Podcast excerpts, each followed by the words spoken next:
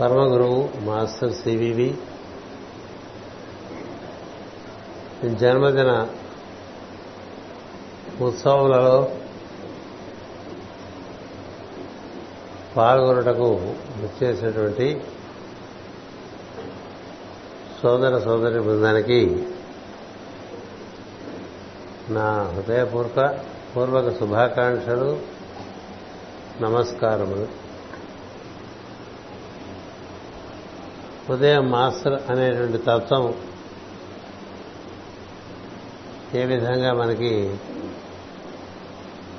భూమిపై అవతరించిందో దాన్ని ఏ విధంగా అగాస్యాంశ సంబుద్ధమైనటువంటి అగస్య ఆశ్రమ వాసి అయినటువంటి మాస్టర్ గారు ఏ విధంగా అందుకొని దానితో నిర్వహించవలసినటువంటి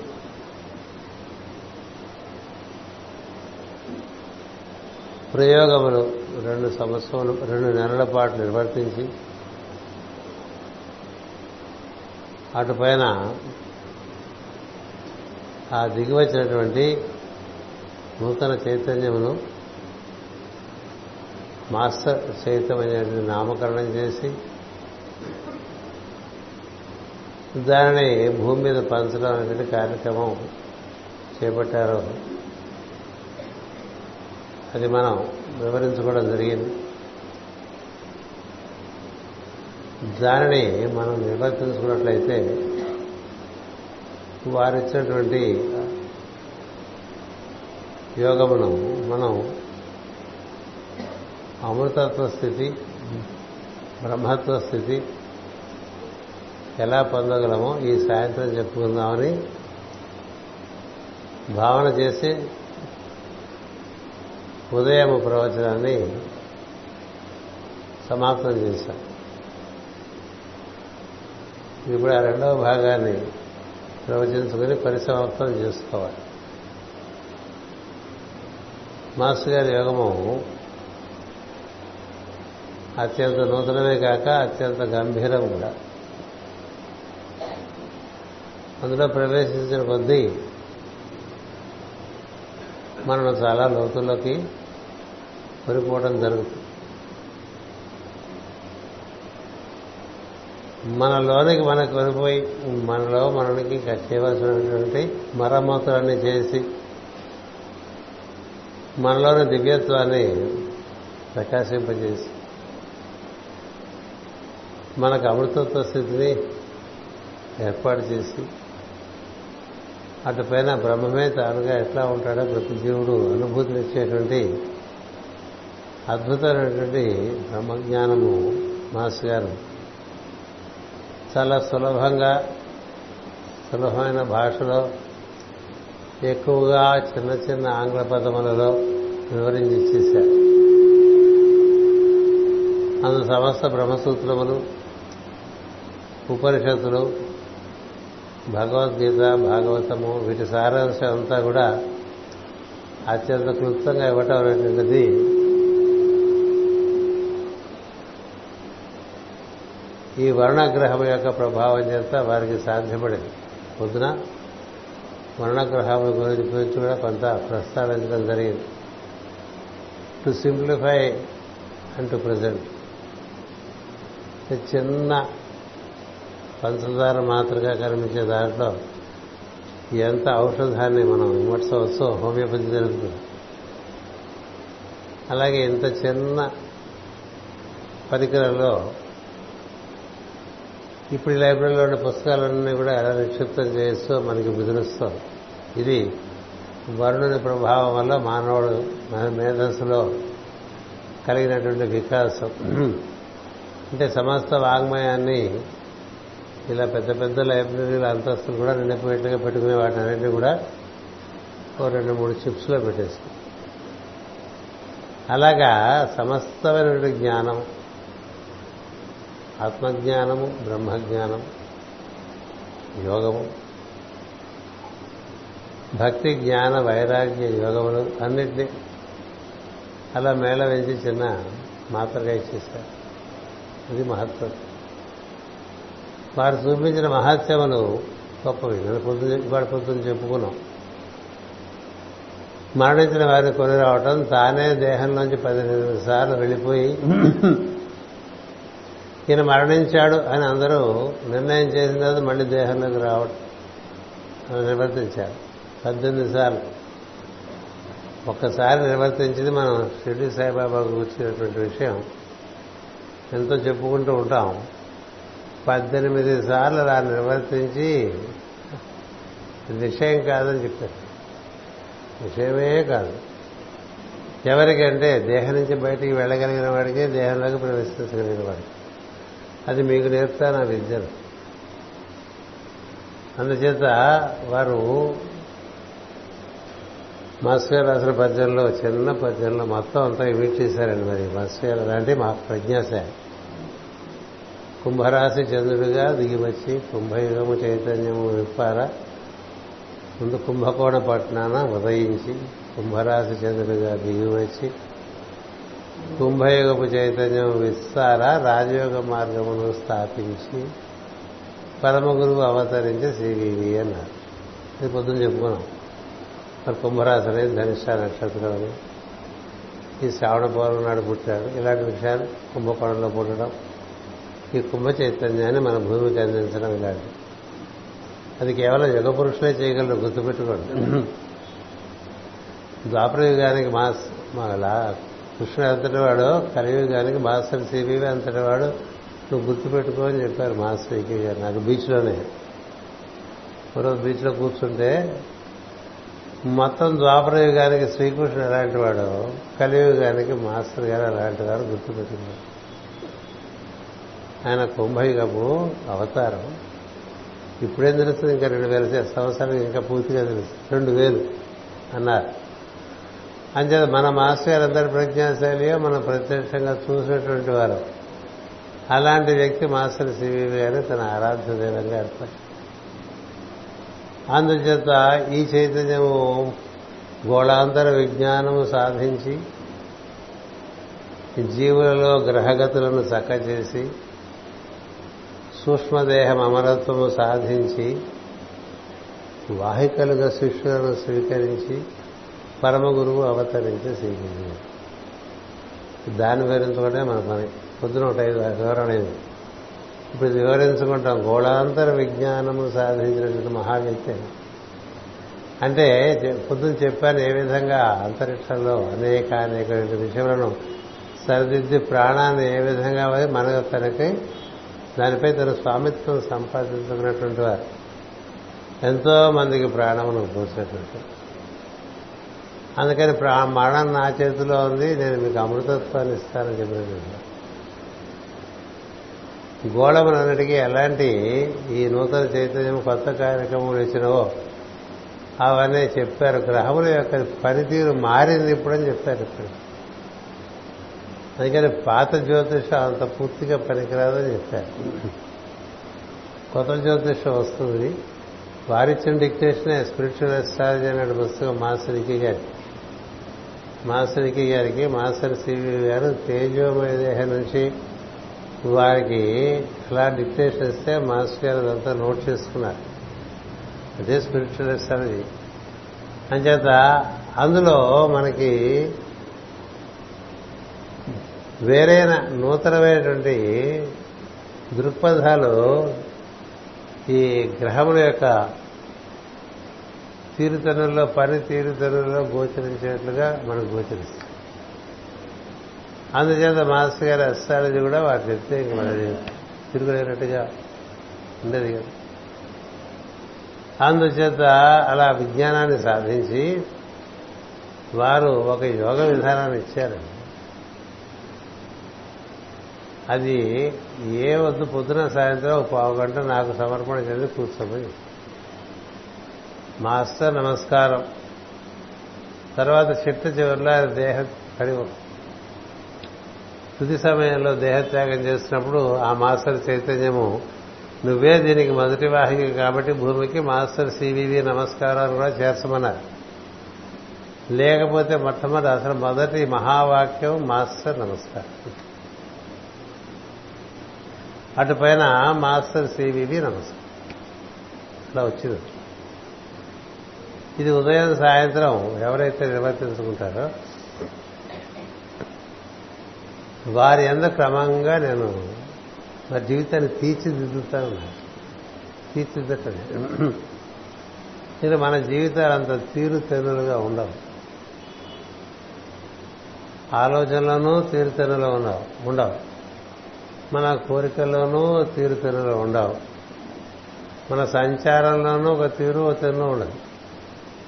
సరే మా భాషణం చెప్పనే అక్కర్లేదు ఏదో మాట్లాడుతూ ఉంటాం. పొద్దున్న దిగించి రాత్రి పడికేంత వరకు తీరు లేదు లేదు నోటు నోరు ఇచ్చాడు దేవుడు మాట్లాడుతూ ఉంటాం. కాళ్ళు ఇచ్చాడు తిరుగుతూ ఉంటాం. చేతులు ఇచ్చాడు ఏవో పిచ్చి పనులు చేసుకుంటూ ఉంటాం. ఇలా తయారైనటువంటి జాతి కదా మానవ జాతి. అంచేది వీరందరికీ ఒక తీరు ఏర్పరచాలి ఒక తీరుని ఏర్పరచాలి. అది మనకి సనాతన ధర్మంలో ఉన్న విషయమే. ప్రాత సంధ్య సాయం సంధ్య అని ఇచ్చారు వారు. అంటే ప్రాత సంధ్య అంటే చీకటి వెలుగుగా మారుతున్న సమయం.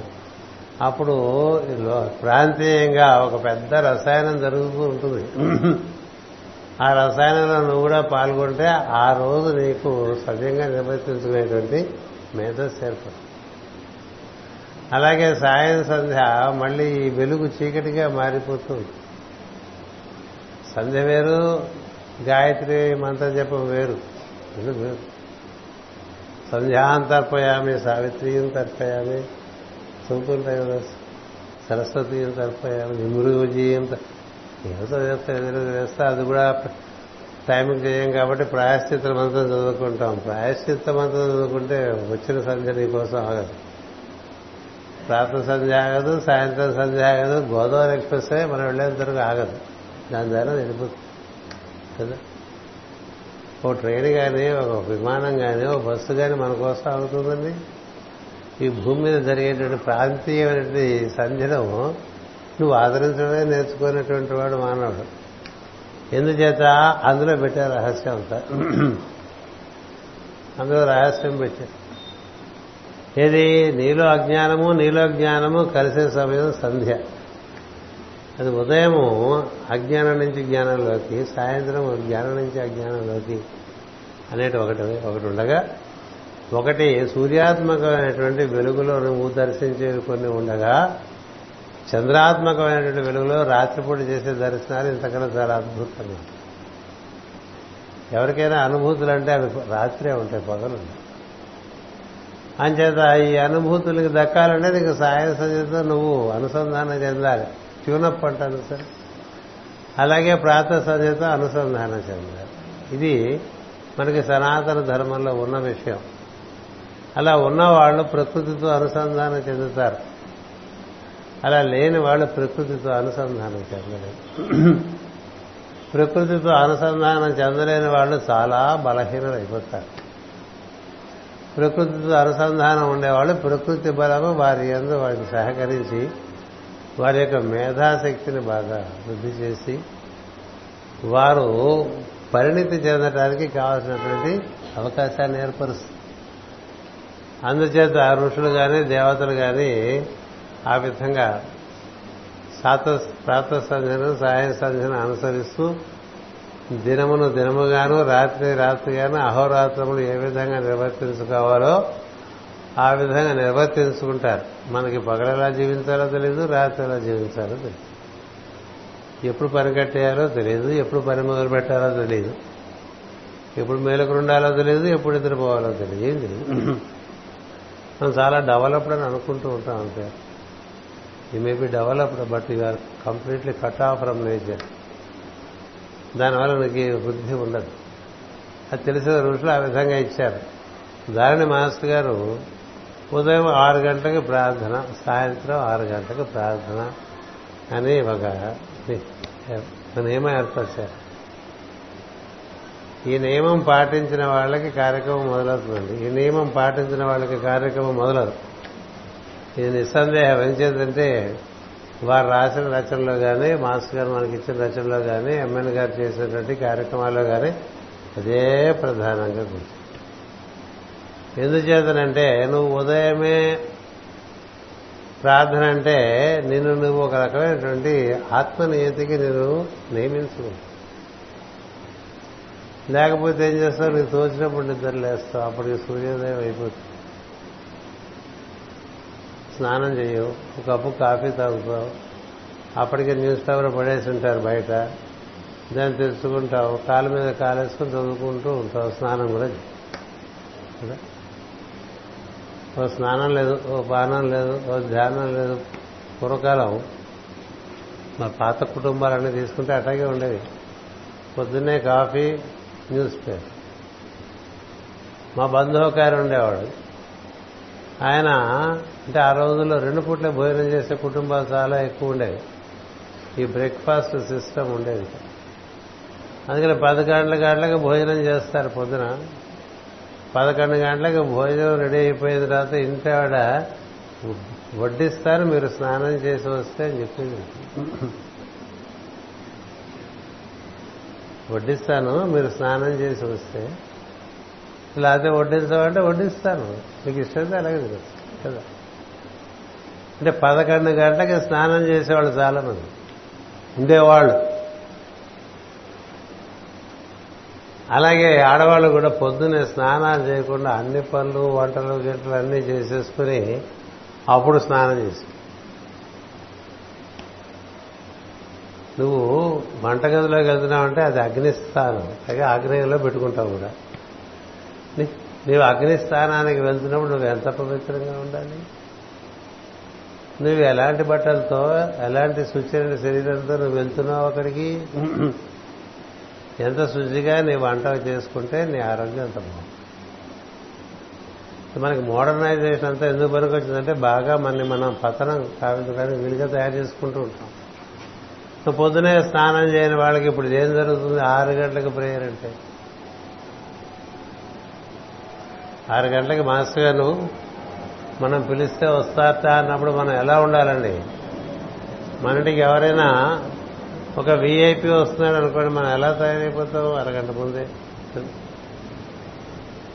సో ఉదయము నీకు ఒక నీతి ఏర్పడుతుంది.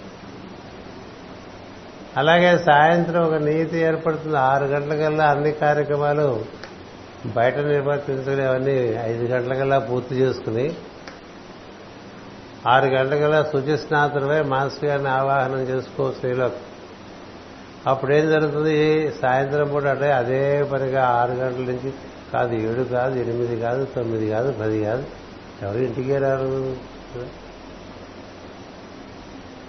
ఒక ఆర్య సాంప్రదాయంలో పొద్దున మొదటి జామంతా కూడా దైవారాధనకి వాళ్ళు ఏర్పాటు చేసుకున్నారు.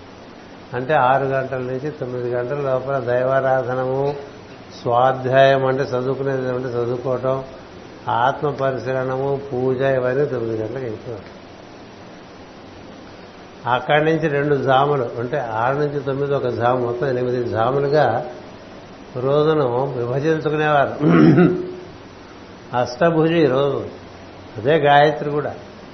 గాయత్రి అంటే ఎనిమిది విభాగములుగా ఏర్పడి ఉన్నటువంటి ఒకే ఒక చైతన్యం అన్నది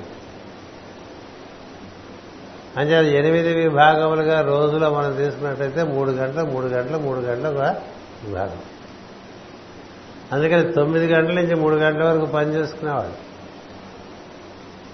మూడు కాకపోతే మూడున్నర నాలుగు ఆ తర్వాత పని నుంచి ఇంటికి వచ్చేసేవారు.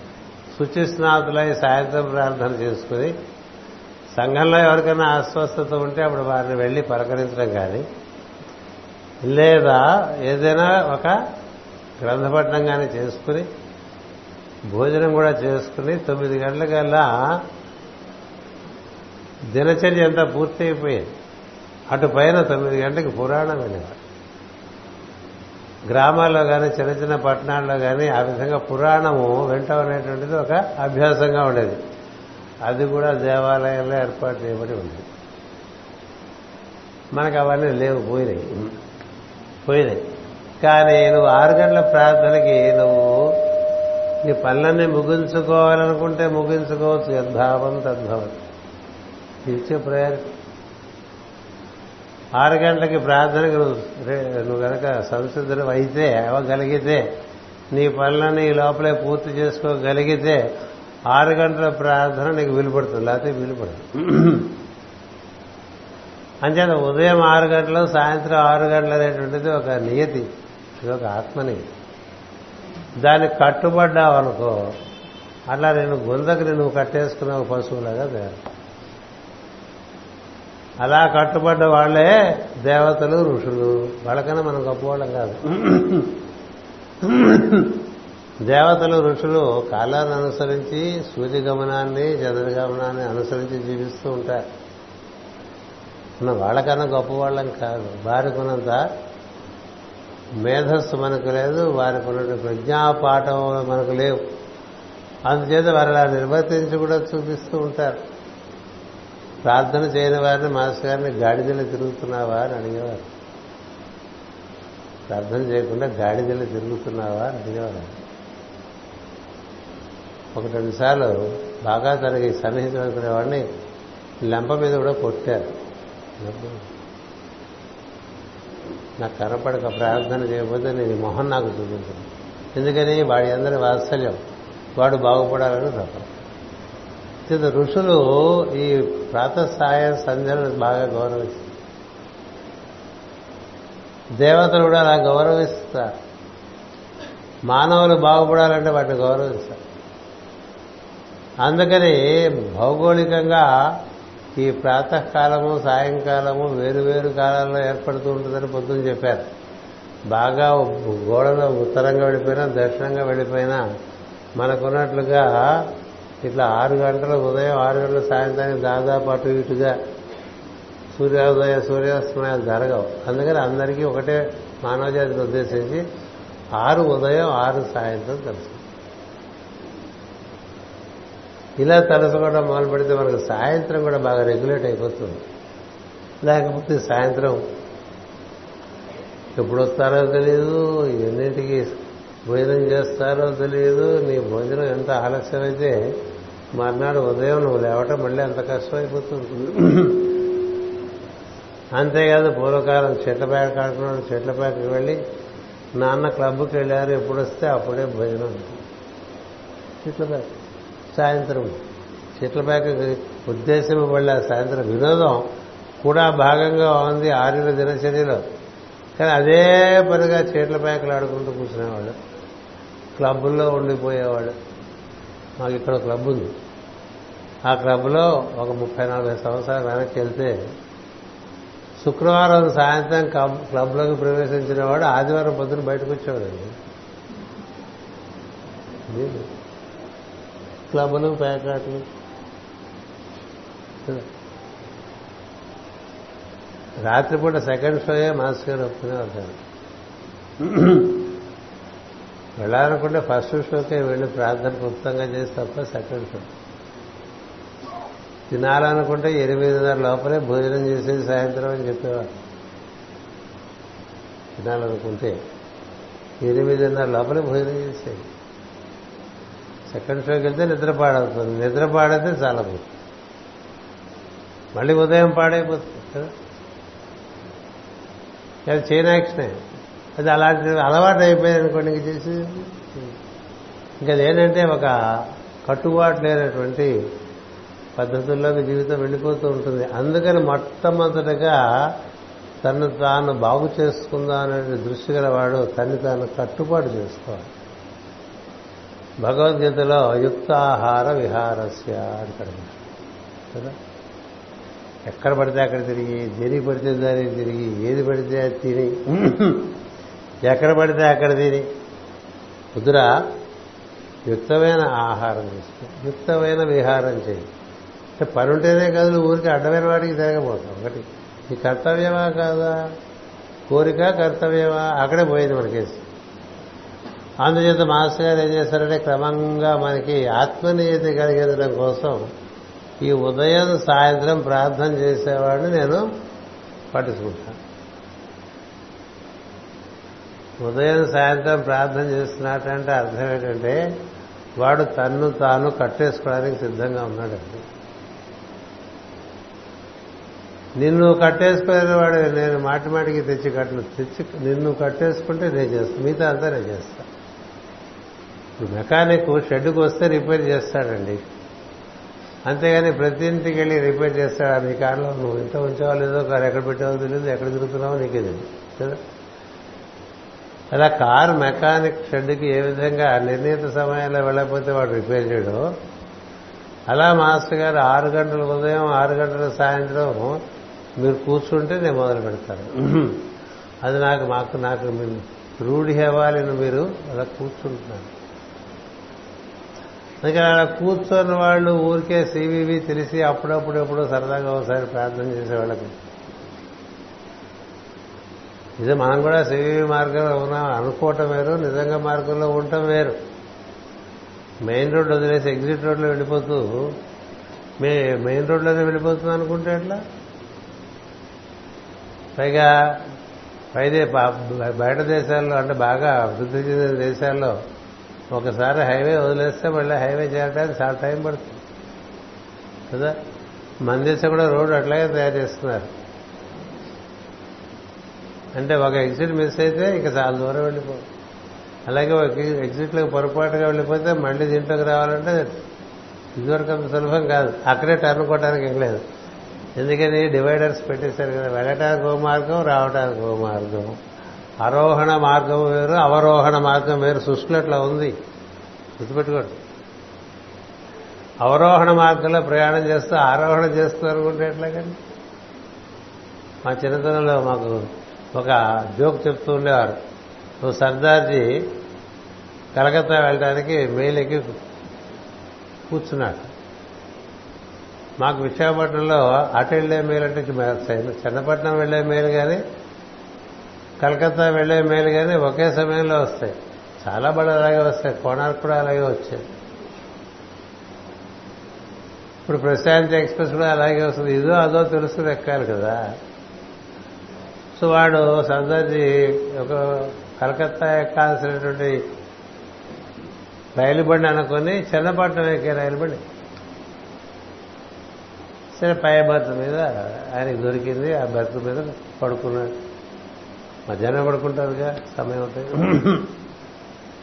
కింద బర్త్ వాళ్ళు మీరు మీరెక్కడికి వెళ్తున్నారని ఒకళ్ళొకళ్ళు మాట్లాడుకుంటే నేను చన్నపట్నం వెళ్తున్నాను అని వాడు కొడుకు చెప్తుంటే ఈ పైన సర్దార్జీ జమానా ఇతనా బదలుగాయా అన్నట్ట చాలా మారిపోయింది. ఎంత అడ్వాన్స్ అయిపోయామంటే ఇదే ట్రైన్లో కింద బర్త్ ఏమో చెన్నై వెళ్ళిపోతుంది పై బర్త్ ఏమో కలకత్తా వెళ్ళిపోతుంది. అని వాడు వాడు మాట్లాడగానే వీళ్ళకి అర్థమైపోయింది. వీళ్ళకి అర్థమైపోయి గురువు ఇది పై బర్త్ కూడా చెన్నై వెళ్ళిపోతుంది. అందుకని నువ్వు నెక్స్ట్ స్టేషన్లో దిగి మర్నాడు ఆ బండి వెళ్ళిపోయింది. మర్నాడు మళ్ళీ ట్రైన్ క్యాచ్ చేయమని చెప్తా. ఇట్లా మనకు ఒక జోక్ ఉండేది. మేము చదువుకునే రోజుల్లో. అలాగా మనం మాస్టర్ గారి మార్గంలో ఉన్నామని అనుకోవటం వేరు ఉండటం వేరు. నేను సందేహం లేదు. ఎప్పుడో బండి మారిపోయాం. ఎప్పుడు మారిపోయాం? ఏనాడైతే రెండు పూట్ల ప్రేయర్ మానేసామో అన్నాడు మరి. ఆ బండి ఎక్కదా మనం?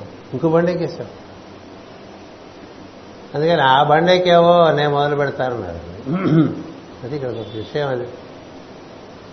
ఏ బండి ఎక్కితే నువ్వు వెళ్ళవలసిన గమ్యానికి వెళ్తావో ఆ బండి ఉదయం సాయంత్రం ప్రాంతంలో పెట్టారండి. ఏంటండి ఆ బండి?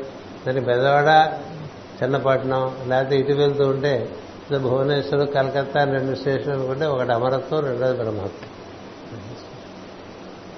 ఇట్లా రెండే స్టేషన్లో అవుతుంది. కోరమాండల ఎక్స్ప్రెస్ ఇక్కడ వదిలేస్తే భువనేశ్వర్లో అవుతుంది? తర్వాత కలకత్తా లాగేది. చోట ఆపేస్తున్నారు వేరే అందుచేత మనకి అమరత్వం బ్రహ్మత్వం ఎప్పుడు నీకు దానికి యోగ్యత కలుగుతుంటే నువ్వు ఉదయము సాయంత్రము ప్రార్థన చేస్తావు. మనమే కాదు చెప్తున్నా కదా మనం అనుసరించే వారంతా అలా చేసేవాళ్ళు ఇవాళ కూడా.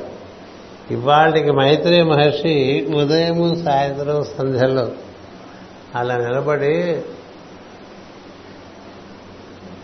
అంతర్యామి తత్వం నుంచి తాను అందుకుని తాను మొత్తం మానవ జాతికంతా భూగోళం అంతా కూడా విష్ణు ప్రజ్ఞని ప్రసారం చేస్తూ ఉంటారు. క్రమం తప్పకుండా ప్రతి ఉదయము ప్రతి సాయంత్రము అది ఆయనకి అంతకన్నా గొప్పవాళ్ళం కాదు. అంతకన్నా గొప్పవాళ్ళం కాదు. యద్గ్రో నమస్తుభ్యం అంటూ ఉంటారు. కదా అందుచేత ఋషులు మా మా పరమ గురువులందరూ అంతే.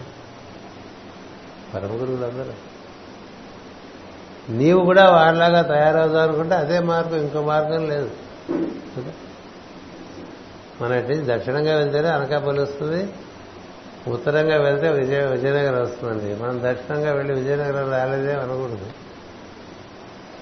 అందుచేత ఎవరి దేవతలు ఋషులు ఏ మార్గాన్ని అనుసరిస్తున్నారో ఆ మార్గాన్నే మనుషులు కూడా అనుసరించాలి కాబట్టి తదనుగుణంగా దీన్ని ఏర్పాటు చేశారు మాస్టర్ ఇలా మనం కాలంతో ముడిపడితే ఉదయం సాయంత్రం మనకి పనులు చాలా బాగా నెరవేరుతాయి. అదో రహస్యం టైం ఎక్స్పాండ్స్ అన్నారు ఆయన. టైం ఎక్స్పాండ్స్ అన్నారు. ఎవరికి పనులు బాగా జరుగుతాయంటే ఇట్లా తను తాను కాలంతో ముడివేసుకున్న వాడికి పనులు. నేను చాలా పంక్షులని రోజుకో రకంగా పనిచేసేవాడు పంక్షుల కింద లెక్క కాదు వాళ్ళ దృష్టిలో. ఆ ఈవెంట్కి నువ్వు ఏమో కానీ నువ్వు generally you have to be ఒక రిథం రావాలి జీవితంలో క్రతు విద్య అంట. ఒక రిథం ఇప్పుడు వాడు ప్రేయర్కి వచ్చినవాడు రేపు ప్రేయర్కి వస్తాడో లేదో తెలియదు అన్నట్లుగా ఉండదు. వాడికి తెలియదు వస్తాడో లేదో. ఏమో మన చేతుల్లో ఏముందంటూ ఉంటాం కదా. మన ప్రయత్నం ఉండాలి కదా. అలా నిర్వర్తించుకుంటే ఏం జరుగుతుందంటే కాలం నీకు విసులుబాటు ఇచ్చి నీ చేత ఎన్ని పనులు చేయిస్తుంది. ఇన్ని పనులు చేయిస్తుంది కేవలం గృహమేధి తన ఇల్లు చూసుకోవటమే సమస్తంగా భావన చేసి అబ్బాయి ఇది చాలా బరువుగా ఉంది మొయ్యలేకపోతున్నాను అనుకుంటూ ఉంటాడు కదా? గృహవ్రతలు అంటూ ఉంటారు. అలాంటి పరిస్థితి నుంచి ఎంత ఉద్యోగం పోస్తుందో నీవు నీ గృహాన్ని నిర్వర్తించుకోగలవు నీ వృత్తి ఉద్యోగ వ్యాపారాదులు నిర్వర్తించుకోగలవు నీవు సేవా కార్యక్రమాలు నిర్వర్తించుకోగలవు నీవు రచనలు ప్రవచనములు సంచారములు ఎన్నెన్నో చేయి అంత టైం. ఇదే టైం. అందరుకున్న టైమే ఆయనకి కదా? ఎన్ని పనులు చేయొచ్చు దేనివల్ల కాలానికి కట్టుబడి ఉంటాం అందుకని కాలమన్నీ చేసునుండునన్నారు భీష్ముడు కాలమన్నీ చేసునుండును కాలము విచిత్రము దుస్తరం దానికి. కాలాన్ని ఎవరు దాటలేదు. నువ్వేడు కాలం? పట్టించుకున్నాడు కాలం పట్టించుకునేవాడు నీకన్నా అజ్ఞాని ఇంకోడు లేడు.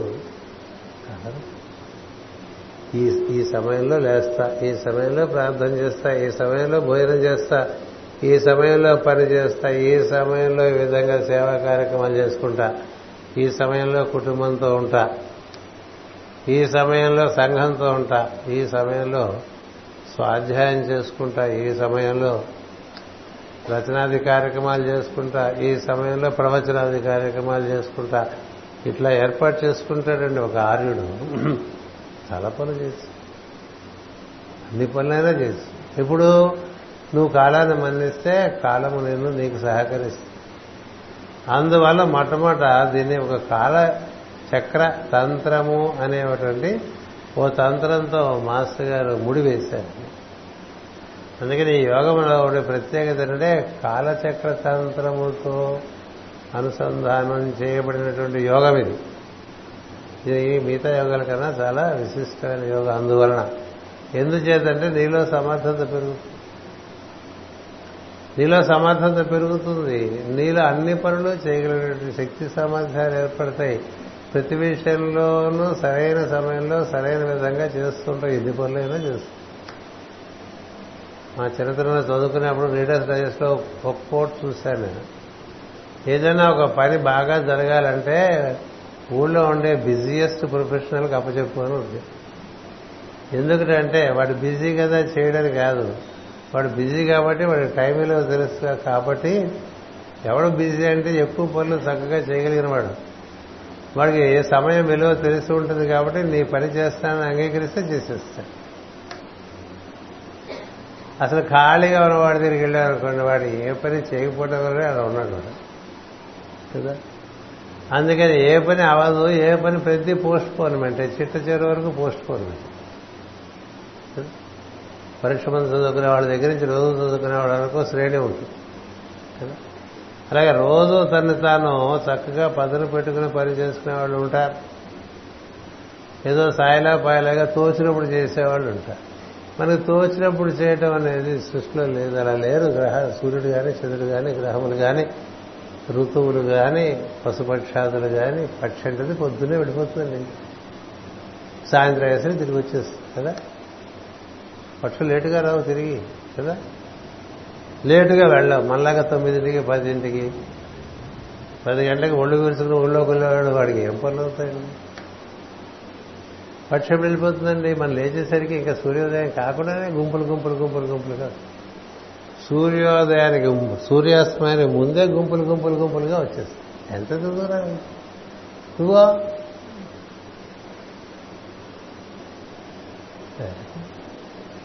అలాంటి ఇలా ఉంటుందని తెలుసు అసలు? అది భారతంలో అసుర దేవత స్తోత్రంలో ఉన్నది. వేదంలో చాలా రుక్కులు ఇచ్చారు దాని గురించి. అందుకనే వాళ్ళు అక్కడ రాసేసాడు వేదవ్యాసుడు ఈ మనుషులు ఒక్కరే. దేన్ని అనుసరించడు ఋషులు దేవతలు అనుసరించేవాడిని కూడా వీడు అనుసరించడం అని రాశారు. మనుష్యాహ క్షితిమాచరించి అందుకనే నశిస్తూ ఉంటారు వీళ్ళని రాశారు.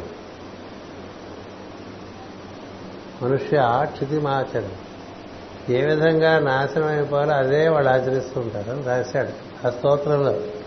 సంస్కృతం కాబట్టి చదువుకున్నా మనం అర్థం చేసుకుందాం ఉద్దేశం మనకు లేదు కాబట్టి నేను తెలుసు. సో అలా ఉండగా ఇది ముఖ్యమండి మనకి. ముందు ఫండమెంటల్ అది. Entry into the school of yoga of the master yoga school friends society అని పెట్టారు. కదా? ఇది అందరూ మన ఫ్రెండ్స్ ఇది ఒక స్కూల్ అని చెప్పారు. బిజినెస్ స్కూల్ లాగా యోగా స్కూల్ ఆ రోజుల్లోనే ఇక్కడ అందరం ఫ్రెండ్సే అంటే ఎవరి మీద ఇంకోళ్ళకి హక్కులు లేవు. ఎవరికి? ఇంకోళ్ళ గురించి? ఫ్రీ ఎండ్స్ ఉంటాయి. ఫ్రీ ఎండ్సే తప్ప ఒకళ్ళనొకళ్ళు బంధించుకోవటాలు ఉండవు. అది ఫ్రెండ్ అంటే ఆయన ఇచ్చిన నిర్వచనం. ఫ్రెండ్ అంటే అంటే ఎవరికైతే ఫ్రీ ఎండ్స్ ఉంటాయో వాడే ఫ్రెండ్ అంటే వాడు అప్లికేషన్స్ పుచ్చుకోడు. అప్లికేషన్స్ పుచ్చుకుంటే ఫ్రీడమ్ పోతుంది. అందరి ఇచ్చేవి అలా పుచ్చుకుంటూ అనుకోండి సహకారం. రుణపడిపోతాం దానికి ఇంకోటి ఇచ్చారు తర్వాత దాని తర్వాత వస్తా. నువ్వు ఇస్తూ ఉండు నువ్వు పుచ్చుకోవటం లేదు మానేసేది పుచ్చుకోవటం మానేసి ఇవ్వటం మొదలు పెట్టడం బాగుపడతావు? మనకి ఏమన్నా గిట్టు పట్టుకొస్తే అట్లా మొహం చారం అయిపోతుంటుంది కదా. అలా అవ్వకూడదు. అమ్మో ఏదో ఇస్తున్నారు మనకి బాధ్యత ఉంది. ఎందుకని ఇచ్చేవాడు రుణ విముక్తుడు అవుతాడు పుచ్చుకునేవాడు రుణగ్రస్తుడు అవుతాడు ఇది సత్యం. ఇచ్చేవాడు రుణ విముక్తుడు అవుతాడు పుచ్చుకునేవాడు రుణగ్రస్తుడు అవుతాడు ఏం సందేహం లేదు. మా అకౌంటెన్స్ కూడా అదే. ఇన్కమ్కి సంతోషించకూడదు. బాగా ఎక్స్పెండ్ చేస్తే సంతోషించు. దాచుకుంటే ఏం రాదు కూలిపోతావు. పంచుకుంటే వస్తావు. పంచుకుంటే పండిపోతావు దాచుకుంటే కుళ్ళిపోతావు అందుచేత ఈ ఎవరైనా మనకి లేచి దగ్గర నుంచి వాడిస్తాడా వీడిస్తాడా ఎవడేం చేసి పెడతాడు అనుకోకూడదు. మనం ఏం చేద్దాం? ఇలా మారుతుంది జీవితం ఆయన చేతుల్లో. అలాంటి వాడు ఉదయం సాయంత్రం కూర్చుంటే వాడికి కళ్ళు మూసుకుంటే కళ్ళు తెరవలేని పరిస్థితి ఒకటి వస్తుంది సత్యం అది. కళ్ళు మూసుకుంటే కళ్ళు మూసుకుని మాస్టర్ గారు తెలుసుకుని మాస్టర్ నమస్కారం అనుకుంటే కళ్ళు తెరవలేవురా అన్నాడు. నేను తెరిపి నేను అనుమతించేంత వరకు నీకు కళ్ళు తెరిపి పడవు అని చెప్పి. చాలా ప్రధానం. అంతేకాదు శరీరంలో చాలా వేడిని శరీరంలో ఒక రకమైనటువంటి యాక్షన్ మొదలవుతుంది. అది ఒక అగ్ని కార్యం ఆ అగ్ని కార్యం వల్ల లోపల వేడి మొదలవుతుంది కాబట్టి నీకు వేడిగా ఉందనిపించడం వల్ల మజ్జిగ తాగని చెప్పారు. ఆయన తాగేవారు. ఆయనే తాగేవారంటే ఇంక మళ్ళీ. కన్నులు ప్రార్థన అయిన తర్వాత చెమ్మగిల్లి ఉంటాయి ఇంచేత లోపల జరిగినటువంటి అగ్నికార్యం చేయాలి. ఈ అగ్నికార్యం ఇలా జరుగుతూ ఉంటే మనలో ఉండే సప్తధాతువులు వాటి ఎందుకు పునర్నిర్మాణం జరుగుతుంది. ముఖ్యం. ఈ సప్తధాతువులు మనకి శుక్రము నుంచి ఎముక వరకు అలా స్థూలం నుంచి సూక్ష్మం వరకు ఏర్పడి ఉంటాయి. ఎముక అన్నిటికన్నా సాంద్రత కలిగినటువంటి డెన్సిటీ ఎక్కువ. శుక్రము అంటే నీలో ఉండేటువంటి తేజస్సు అది. అది నీ కన్నుల్లో కూడా గోచరిస్తుంది ఆ తేజస్సు. శుక్రము కాంతివంతము సూక్ష్మము. ఎముక పదార్థమయము నీ బలానికి అది ఆధారం స్ట్రక్చర్ అంటే ఈ శుక్రం నుంచి ఈ అస్థి అంటారు అందుకని. అస్థి వరకు ఉండేటువంటి ఏడు శ్రేణులలో ఉండేటువంటి ధాతువులు రసము రక్తము మాంసము మధ్య ఇలా చెప్తూ ఉంటాం మనం. సో వీటన్నిటి అందు జరగవలసిన మార్పులు జరుగుతాయి. ఎలాంటి మార్పులు జరిగితే ఈ ఏడు ధాతువుల ఎందు ఒక సామరస్యం ఏర్పడుతుందో అది జరుగుతుంది. చాలా ముఖ్యం ఏడు ధాతువుల మధ్య సామరస్యం ఉండదు. ఏడు ధాతువుల మధ్య సామరస్యం అందుచేత ఆ సామరస్యం ఏర్పడేట్లుగా నీకు ప్రార్థన జరుగుతూ ఉంటుంది. నీవేమో బయట నీ కార్యక్రమాలన్నీ కూడా క్రమంగా ఏది అవసరమో ఏది అనవసరమో విడదీయబడి అనవసరమైన విషయం అనేది ఆఫ్ ఇచ్చేస్తారు. మన ఇంటికి వచ్చి టైం వేస్ట్ చేసే బంధువులు స్నేహితులు ఉన్నారు అనుకోండి వాళ్ళు రాకుండా ఎప్పుడు? మనం మీరు రావద్దని చెప్పక్కర్లే వాళ్ళే రారు. మనం వారింటికి వీరింటికి పోసుకోలకు వెళ్ళాం. ఎంత సౌలభ్యం? కర్తవ్యాన్ని దాటి తిరగం. అంటే అప్పుడప్పుడు సినిమాకి వెళ్తే అది పరాదు. అప్పుడప్పుడు ఒకసారి ఏదో హోటల్కి వెళ్తే అది పర్వాలేదు. అప్పుడప్పుడు బీచ్కి వెళ్తే అది పర్వాలేదు. ఎప్పుడు బీచ్కి ఎప్పుడు హోటల్కి ఎప్పుడు సినిమాలకు వెళ్తున్నాం అనుకోండి అది కర్తవ్యం అది ఆఫీస్కి వెళ్తున్నట్టుగా? కర్తవ్యం కాదు. అందుకని క్రమంగా ఆయన ఏం చేస్తారంటే he makes your daily life into a tailor made situation. పెద్ద బట్ట ఉందండి అలా ఉంటే మీద కప్పు తిరగచ్చు దాన్ని చొక్కా కుట్టించుకోవచ్చు. ఇట్లా చొక్కా కుట్టించారనుకోండి అందంగా ఉంటుంది కదా? ఇదే బట్టగానే ఇచ్చారు. అదల మీద వేసి తిరుగుతున్నాం అనుకుంటే అదొక రకంగా ఉంటుంది అంచేత జీవితాన్ని టైలర్ మేడ్గా తయారు చేస్తారు. ఎంత గొప్ప విషయం. నీ జీవితం మరసబడుతుంది బండరాయి నుంచి శిల్పం తయారు చేస్తాడు ఆయన. బండరాయి నుంచి ఓ శిల్పాన్ని తయారు చేస్తాడు. ఇంత అందమైన శిల్పం ఈ బండరాయిలో ఉందా అని మనకు అనిపిస్తుంది. ముందు బండరాయిని చూసి తర్వాత శిల్పాన్ని చూస్తే. కదా? అలా తయారు చేస్తారని ఎంత శ్రమపడి చేస్తాడో సద్గురు మనకు అవగాహన అందుచేత నువ్వు కూర్చుంటే కూర్చోగలగటానికి బయట కార్యక్రమాలన్నీ రీఅరేంజ్. దానికి అడ్జస్ట్మెంట్స్ అని అడ్జస్ట్మెంట్. చాలా సామరస్యంగా అడ్జస్ట్ చేస్తారు. ఇదివరకు ఉండేటువంటి సహవాసాలు ఇప్పుడు ఉండవు. అందులో పనికొచ్చేవే ఉంటాయి. పనికి రాని ఉండవు. ఎవరన్నా మనతో మాట్లాడటం నిష్కారణంగా మానేశారనుకోండి మాస్టర్ గారు అడ్జస్ట్మెంట్ ఇచ్చారు. అలాగే మనం ఎవరింటికైనా వెళ్దాం అనుకున్నా మూడు సార్లు నాలుగు సార్లు ప్రయత్నం చేసినా వెళ్ళలేకపోయాం అనుకోండి మాస్టర్ గారు అడ్జస్ట్మెంట్ చూసే మాస్టర్కి మీరు వెళ్తే బాగుంటుందా మాస్టారు అంటే నాకు అలాగే అనిపిస్తుంది కానీ ఏది ఈయనపై వెళ్ళలేవాడు కదా అని. అదేమిటి అంతే అది?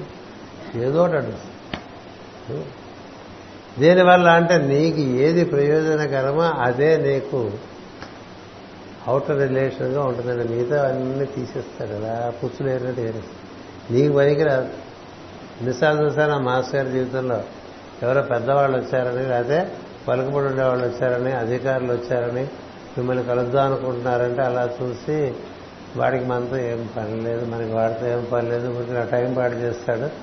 వదిలేను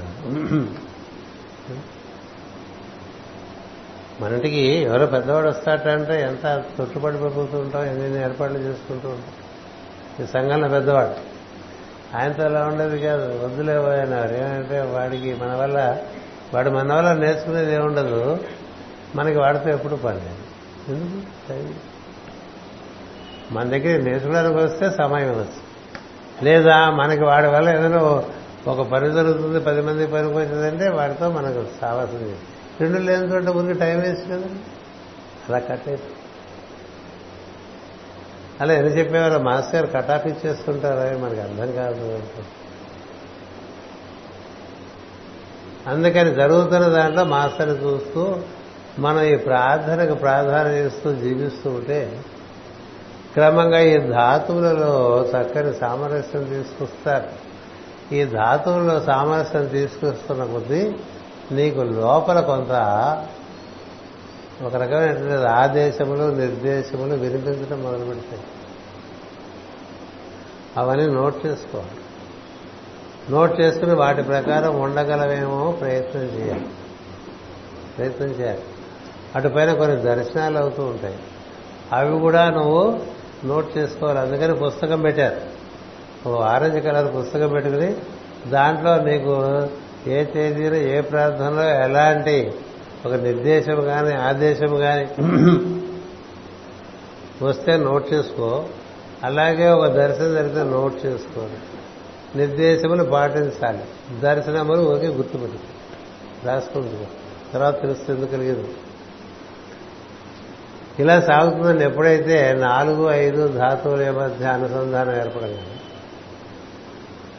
అక్కడి నుంచి క్రమంగా లోపలికి మనకి లోపల చూసారా సినిమా చూపిస్తా మామ అన్నట్టుగా లోపల దర్శనాలు లోపల వెనకేళ్ళు ఇవి పెరుగుతుంటే ఇంకా లోపల ఉండటానికి ఎక్కువ ఉత్సాహం పెరుగుతుంది.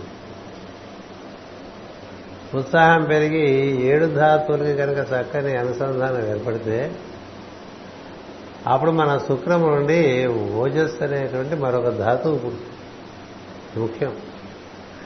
అంతకుముందు నువ్వు అది నిక్షిప్తంగా ఉండేటువంటిది ఇప్పుడు అది వ్యక్తం అవుతుంది.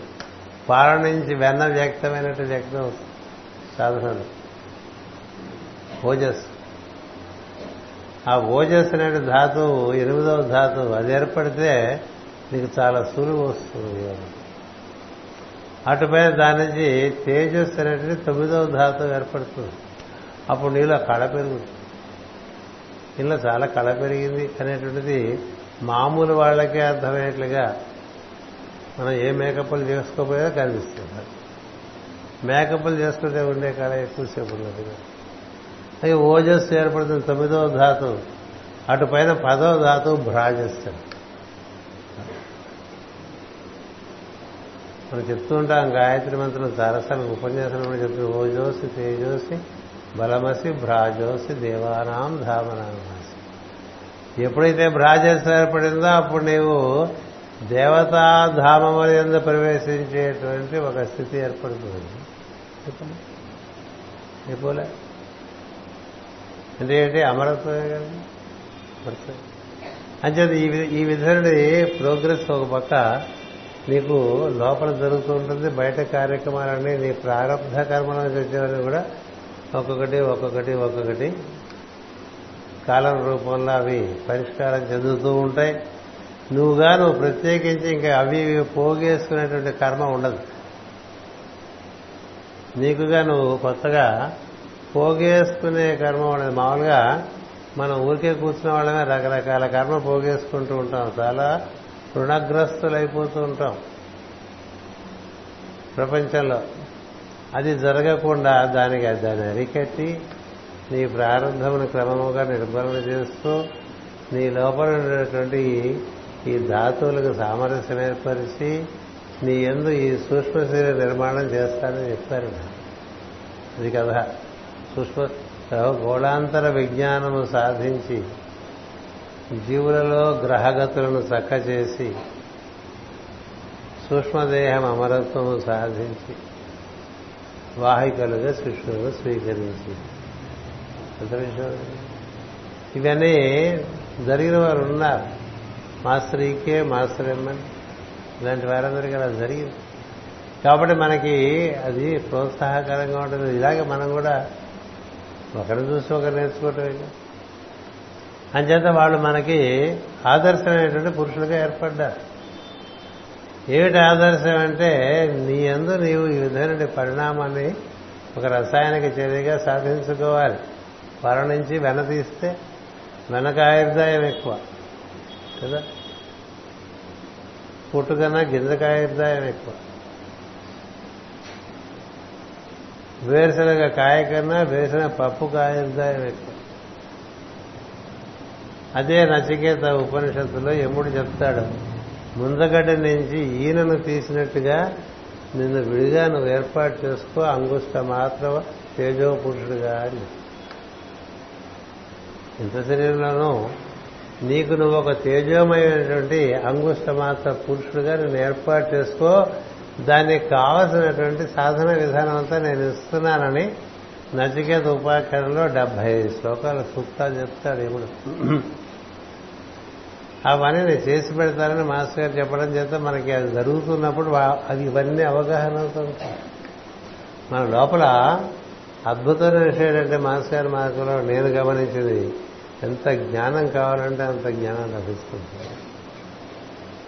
నేనే ఇస్తాను నీ జ్ఞానం నువ్వెందుకు బాధపడతాను జ్ఞానం?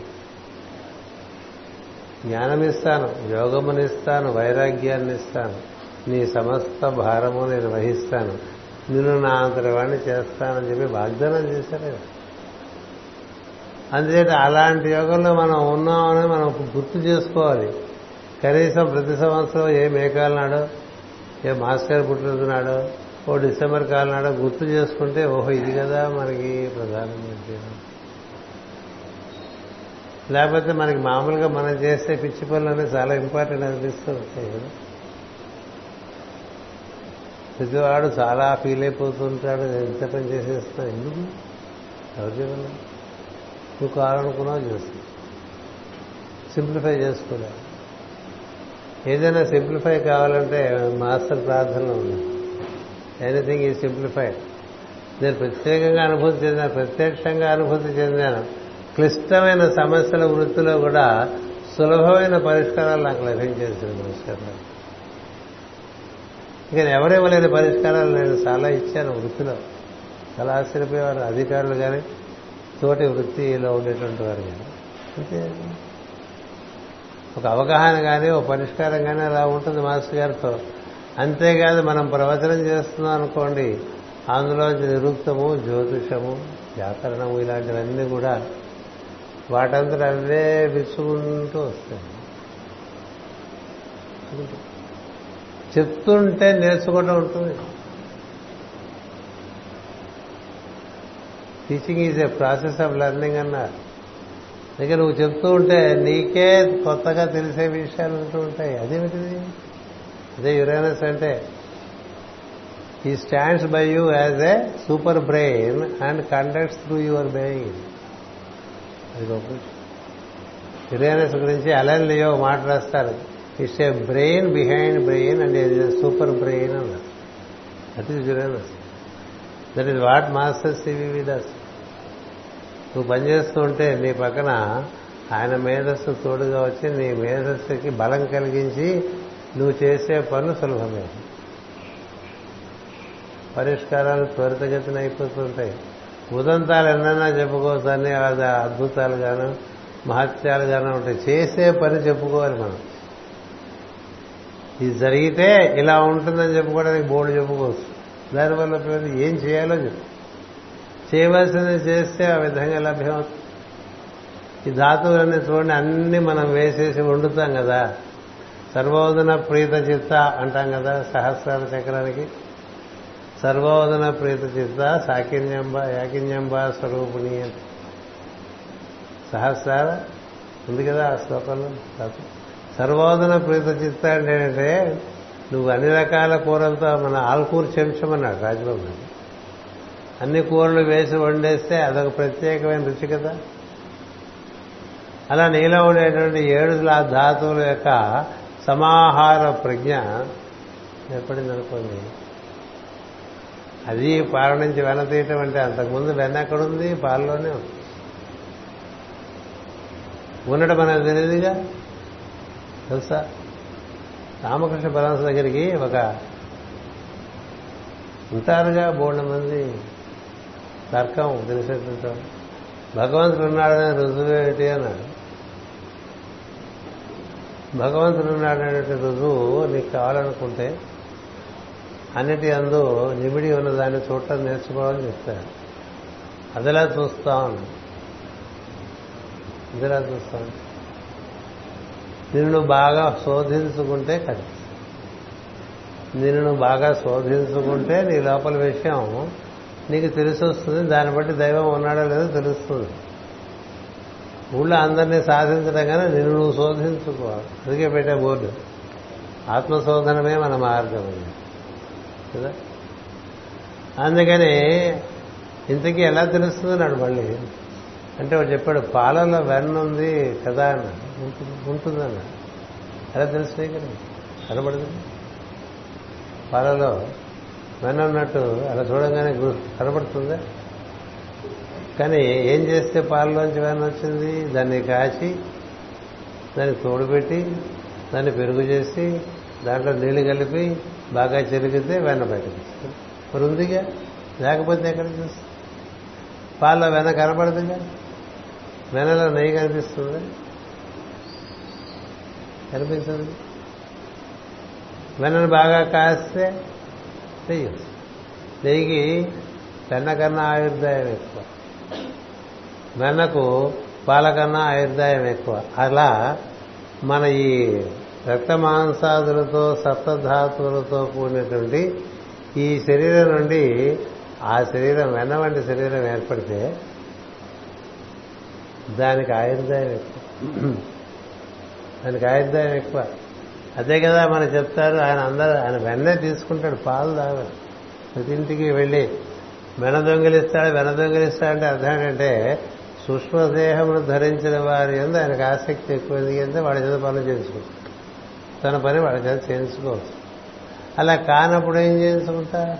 పాలు మోసుకెళ్ళటం కష్టం వెన మోసుకెళ్ళటం సులభం. కదా? పాలంటే వలకుండా తీసుకెళ్ళాలి. ఎక్కడైనా ఒరిగి తర్వాత మర్నాటి కంపు కొట్టేది వెన్నకి ఆ పరిస్థితి లేదు అంతేకాదు వెన్న తేనె నెయ్యిగా మారిందనుకోండి. ఇంకా ఎంత ఇలా సూక్ష్మ శరీరం నుంచి కారణ శరీరం అని ఇంకా కాంతివంతమైన శరీరం. మనం మన ఆరాధన చేసేటువంటి మహాత్ములందరికీ ఈ మూడు శరీరాలు ఉంటాయి.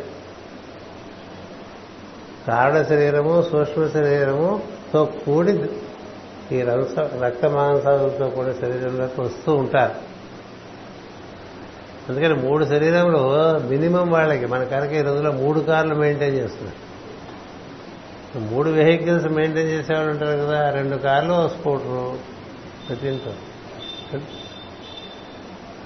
కొత్తలో హైదరాబాద్ కన్నా వెళ్ళినప్పుడు ఎనభై ఒకటిలో ప్రతి ఇంట్లోనూ మూడు కార్లు ఉండేవి. ఇప్పుడు ఒక కారు కొట్టదే కదా మన ఊళ్ళో.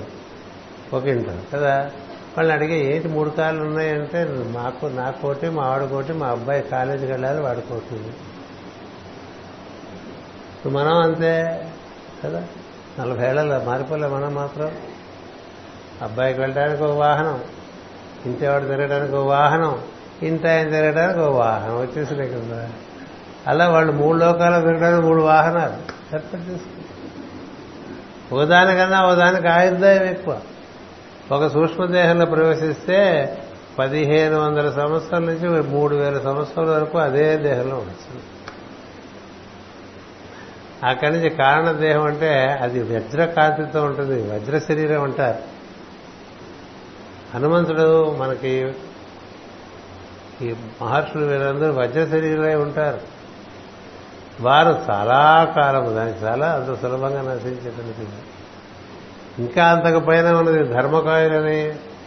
మరి శరీరమే అక్కర్లేదు అవసరం బట్టి శరీరాన్ని కట్టుకుంటారు. ధర్మకాయలని నిర్మాణకాయలని చెప్తూ ఉంటారు. బుద్ధుడు నిర్మాణకాయుడు. కావాలంటే దేహం కట్టుకోగలడు అలా మైత్రుడు నిర్మాణకాయుడు కావాలంటే అప్పటికప్పుడు దేహం కట్టుకోగలడు. ఎందుకంటే ఎందుకు మాస్టర్ గారికి మా దేవర మహర్షి దేహం కట్టుకుని కనిపించారు. ఎదురుకుండా చోట్లోంచి.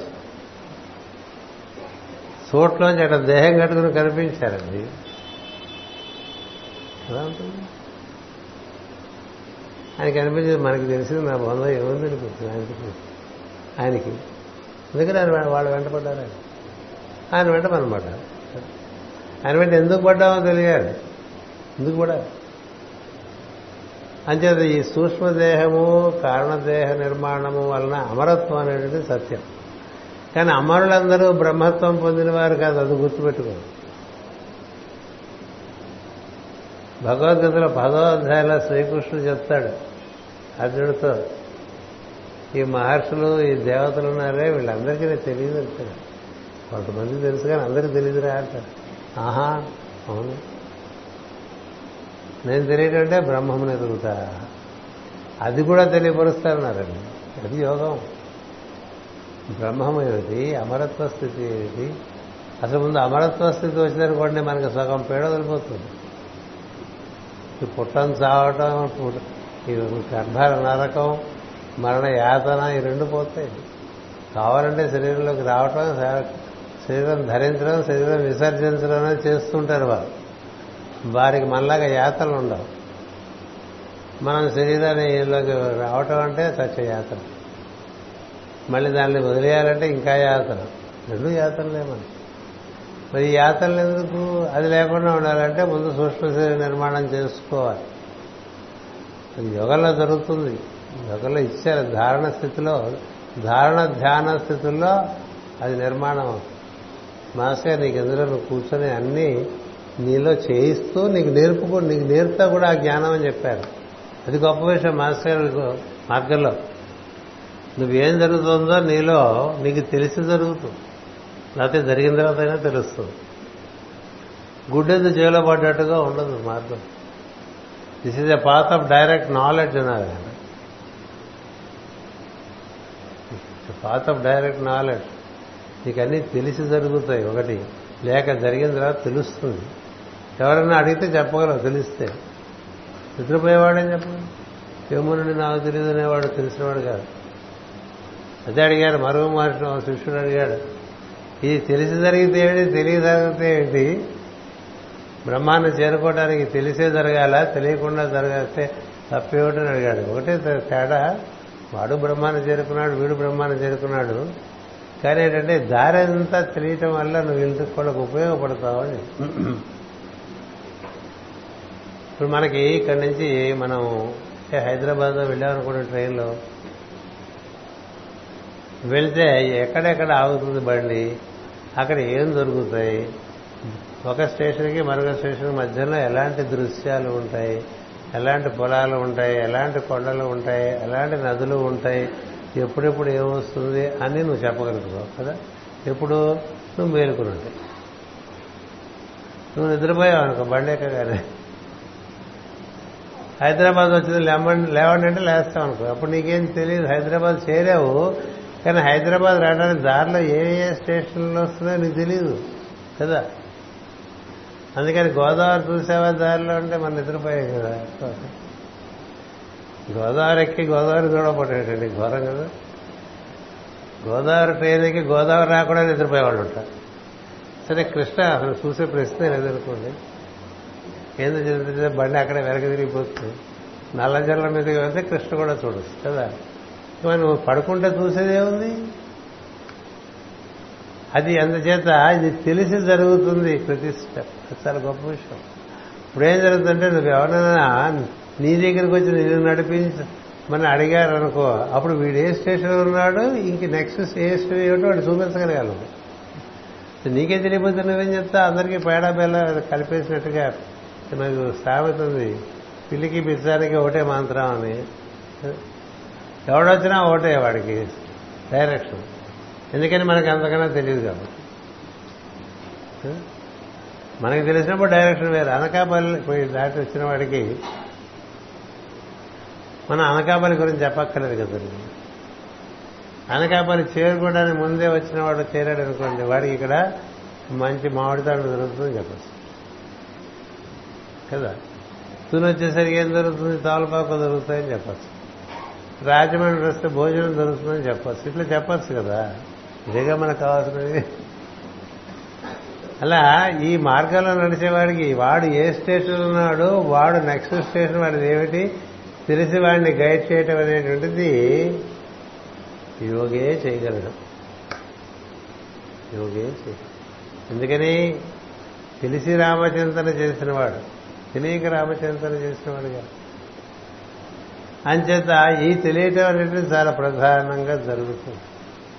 ఇలా మనకి ప్రార్థన ద్వారా తెలుస్తూ ఉండటం ఒకటి. అసలు ప్రార్థనలో ప్రవేశించడానికే ముందు చాలా జీవితం కట్టుబాటు ఏర్పడటం. ఇది ప్రధానం. అక్కడి నుంచి నీకు క్రమ కర్మ పెరగకుండా నీ జీవితం అంతా కూడా పది మందికి పంచుకునేట్టుగా పెట్టుకో పది మందికి పొందేట్టుగా పెట్టుకో. ఇది శ్రీకృష్ణుడు చెప్పాడు. యజ్ఞార్థము కుదుతాడు ఇచ్చావో రిలీజ్ అయిపోతావు పుచ్చుకున్నావో రుణగ్రస్తులు అయిపోతావు అందుకని పది మందికి పుచ్చుకోవటంలో తెలియలేదు పది మందికి ఇవ్వటంలో తెలియదు కదా? అదే కదా బలిచక్రవర్తి జరిగింది. అలా ఇచ్చుకుంటూ ఇచ్చుకుంటూ ఇచ్చుకుంటూ ఇచ్చుకుంటూ పోతే ఆయనే వచ్చేసాడు. ఎప్పుడు ఎవరి దగ్గర ఏమి పుచ్చుకునేవాడు వచ్చేసాడు? నీకు ఇవ్వాలన్నది నేను చూస్తే చాలా ముచ్చట వేస్తుంది. అంటే నాకేం అక్కర్లేదు. కదా? రాముడు కదా తెలియదు. నాకేం అక్కర్లేదు అన్నాడు. అదేమిటన్నాడు నాకేం కావాలి? నేను సంతుష్టుడు అన్నాడు. అద్భుతమైన పద్యం. అందరం కంఠస్థం చేయాలి. సంతుష్టుడు ఈ మూడు జగముల పూజ్యుడు. సంతోషికి ఎప్పుడు కలుగు శుభము. సంతోషి కాకుండా సంసార హేతు అన్నాడు. ఏదో కావాలనుకునేవాడు ఎప్పుడు ఏ సంతోషం ఉండదండి. ఎందుకంటే ఏది లేదో చూస్తూ ఉంటుంది మనసు. మనకు ఉన్నది బాగానే ఉంది అనుకునేవాడు చాలా హాయిగా నేను ఇప్పుడు బాగానే ఉన్నాను కదా నాకెందుకు ఇస్తానంటావు నువ్వు అంటాడు ఆయన. ఎవరు? వేమనుడు. ఎంతో మంది వచ్చారు ఎన్నో అడుక్కున్నారు ఇచ్చేశాను వాడు సంతోషంగా వెళ్తే చూసి సంతోషించాను. ఏమీ అక్కలేని వాడు నీకు ఇస్తే నాకు ఎంత ఆనందంగా ఉంటుందో ఈయన. ఏమీ అక్కర్లేని వాడికి ఏదైనా ఇస్తే ఆనందం ఎక్కువ వస్తుంది. అందుకనే మహాత్ములకు ఇవ్వండి అని చెప్పాడు శ్రీకృష్ణుడు. ఏది? శ్రద్ధాత్రయ విభాగంలో దానం ఎవరికి ఇస్తామంటే కేవలం అడుగు తినేవాడికే కాదు అవసరం ఉన్న వాడికే కాదు మహాత్ములకు దానం ఇస్తే నీకు చాలా ఎక్కువ ఫలం లభిస్తుంది. వాళ్ళు అంత ఇదిగా పుచ్చుకోదే నీకు అవసరం లేదు. అంచేత ఇస్తే నీకే ఇవ్వాలన్నాడు పలిచెట్టు నాకు వద్దో మరో అంటాడు ఈయన. లేదు నీకే ఇస్తానన్నాడు. నువ్వు తీసుకోవా నువ్వు తీసుకోవా అని వెంట పడతాడు బలిచక్రవర్తికి అయితే అయితే ఏమైందండి ఇక్కడ? ఇద్దామనుకునేవాడు అడుగుతునేవాడు అయిపోయాడు. నేను ఇస్తాను పుచ్చుకోవా నేను ఇస్తాను పుచ్చుకోవా నేను ఇస్తాను పుచ్చుకోవా అనేటువంటి సైకాలజీలోకి వచ్చేసాడు ఎవరో బాల్య చక్రవర్తి నువ్వు ఇస్తానని బాధపడి ప్రాధేయపడుతున్నావు కాబట్టి నేను తీసుకుంటాను గుర్తుపెట్టుకొని. ఎవరు ఎవరు ఎవరికి ఏమి ఇస్తున్నారండి ఇద్దామనుకున్న బలిచక్రవర్తికి ఇచ్చిన వాడు విష్ణుమూర్తి. ఏమిచ్చాడు? అతను ఇవ్వటానికి ఇతను అనుమతి ఇచ్చాడు. అనుమతి ఇవ్వకపోతే నువ్వేమిస్తావు? ఇంకా ఏదో పొట్లాలు పంచుతాను అక్కడ తీసుకెళ్ళామనుకోండి మంచి పెరుగున్న దద్దోజనం పట్టుకెళ్ళామనుకోండి వాడిని చూసి నాకు వద్దు అంటాడు. నేనేం చేసుకోనండి దద్దోజనం అంటాడు? నువ్వే తినేం చెప్తాడు కదా పుచ్చుకునేవాడు ఉన్నప్పుడు కదా నీ దాతకి. పుచ్చుకోరనే దాత వచ్చాడు. ఆయన ఎంత దూరం వెళ్ళిపోయిందంటే పుచ్చుకో అని ఆయన బతిమాలుకోవాల్సి వచ్చింది బలి చక్రవర్తి. నువ్వు పుచ్చుకోమని బతిమాలుతున్నావు కాబట్టి నేను నేను అనుమతిస్తున్నాను అనుగ్రహిస్తున్నాను. ఇది పుచ్చుకోవడమే ఇలా చేపెట్టాడు అనేది లేదు అక్కడ నిజానికి. ఇలా చేపెడతాడు ఇలా ఇస్తున్న వాడిని ఇలా చేపెట్టాడు చేస్తాడు. అది విష్ణుమూర్తి ఏదో ఒకటి నేను నువ్వు పుచ్చుకుంటే నాకు అంతే చాలు. నువ్వేం కోరినా ఇస్తా అంటే మూడు అడుగులు ఇచ్చేయమన్నాడు కదా. అంతేరా అన్నాడు. ఎందుకంటే మూడు మంది ఎన్ని అడిగేశారు. ఫలితంగా అడిగేస్తారు అడిగినవన్నీ ఇచ్చేసి మూడు అడుగుల గురువుగారు చెప్పాడు పక్కన ఎవరే వచ్చినవాడు గట్టి పెట్టాలి ఆ పోనీ ఇస్తే విడికి ఇవ్వాలి లేకపోతే ఎందుకు ఉంటారు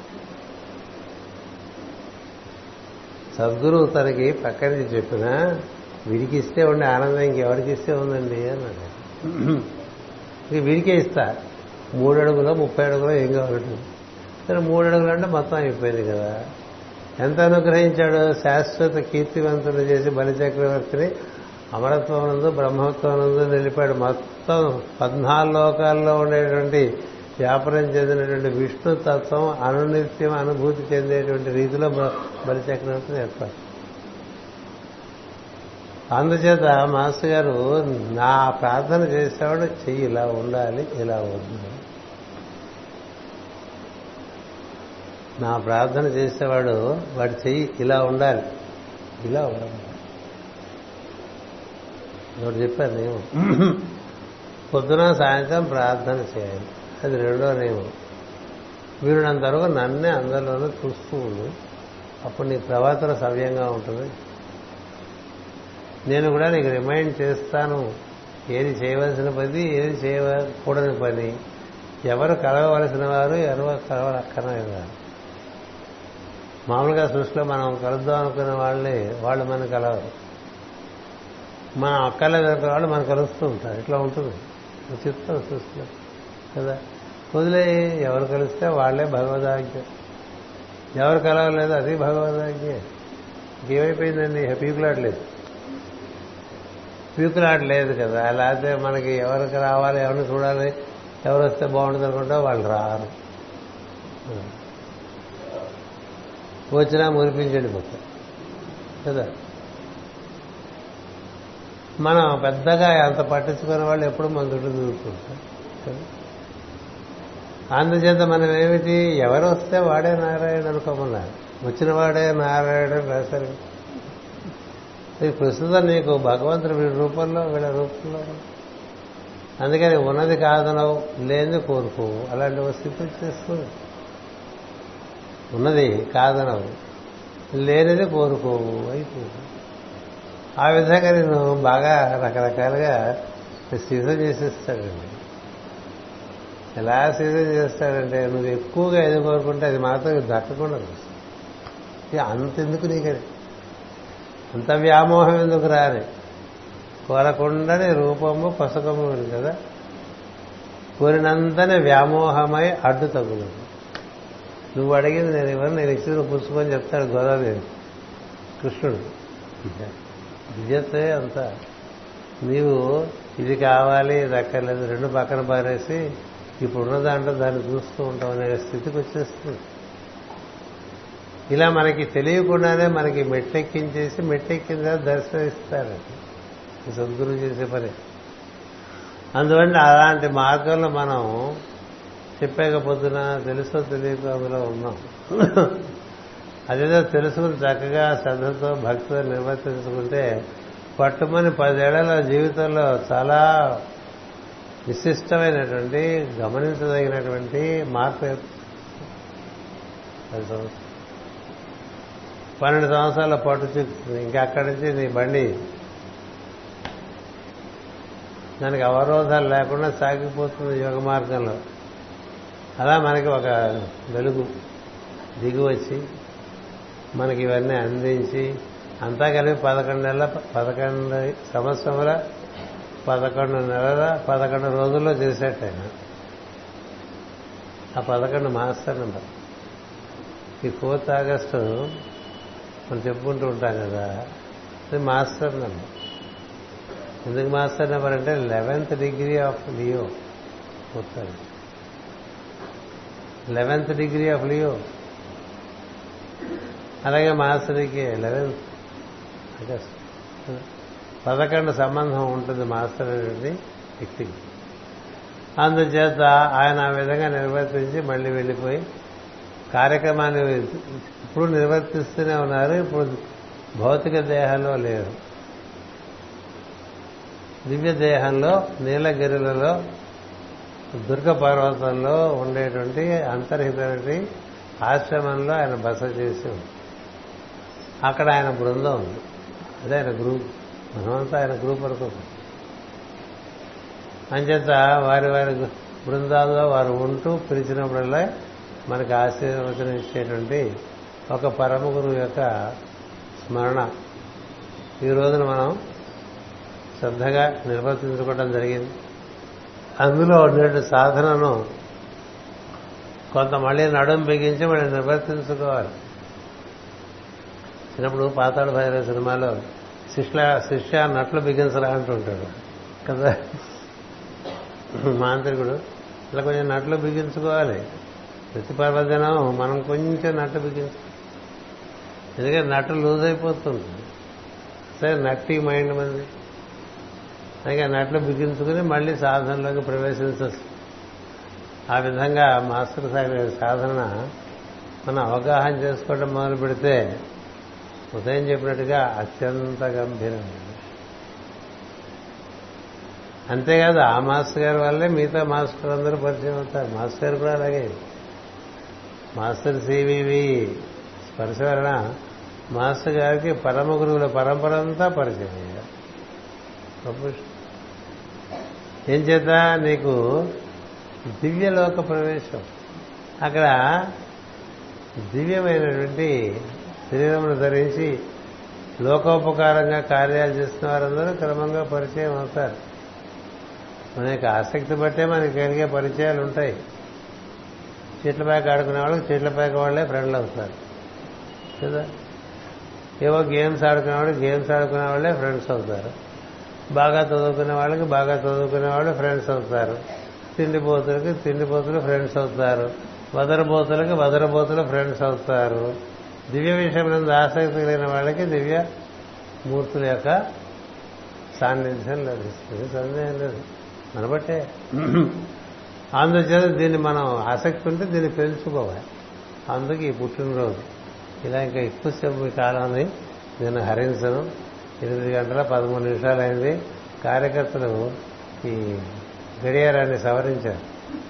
ఇది గొప్ప విషయం కదా? మూడు నిమిషాలు లేటుగా ఉన్నదాన్ని దాన్ని సరైన పద్ధతిలో పట్టుకొచ్చారు. అంటే మన బండి గాడిలో పడ్డదనమాట కాబట్టి మనం ముందు సాగి వెళ్ళిపోదాం. స్వస్తి ప్రజాభ్య పరిపాలయంతాం న్యాయేన మార్గేణ మహీమహేష. గోబ్రాహ్మణేభ్య శుభమస్తు నిత్యం. లోకా సమస్త సుఖినో భవంతు. లోకా సమస్త సుఖినో భవంతు. లోకా సమస్త సుఖినో భవంతు. ఓం శాంతి శాంతి శాంతి.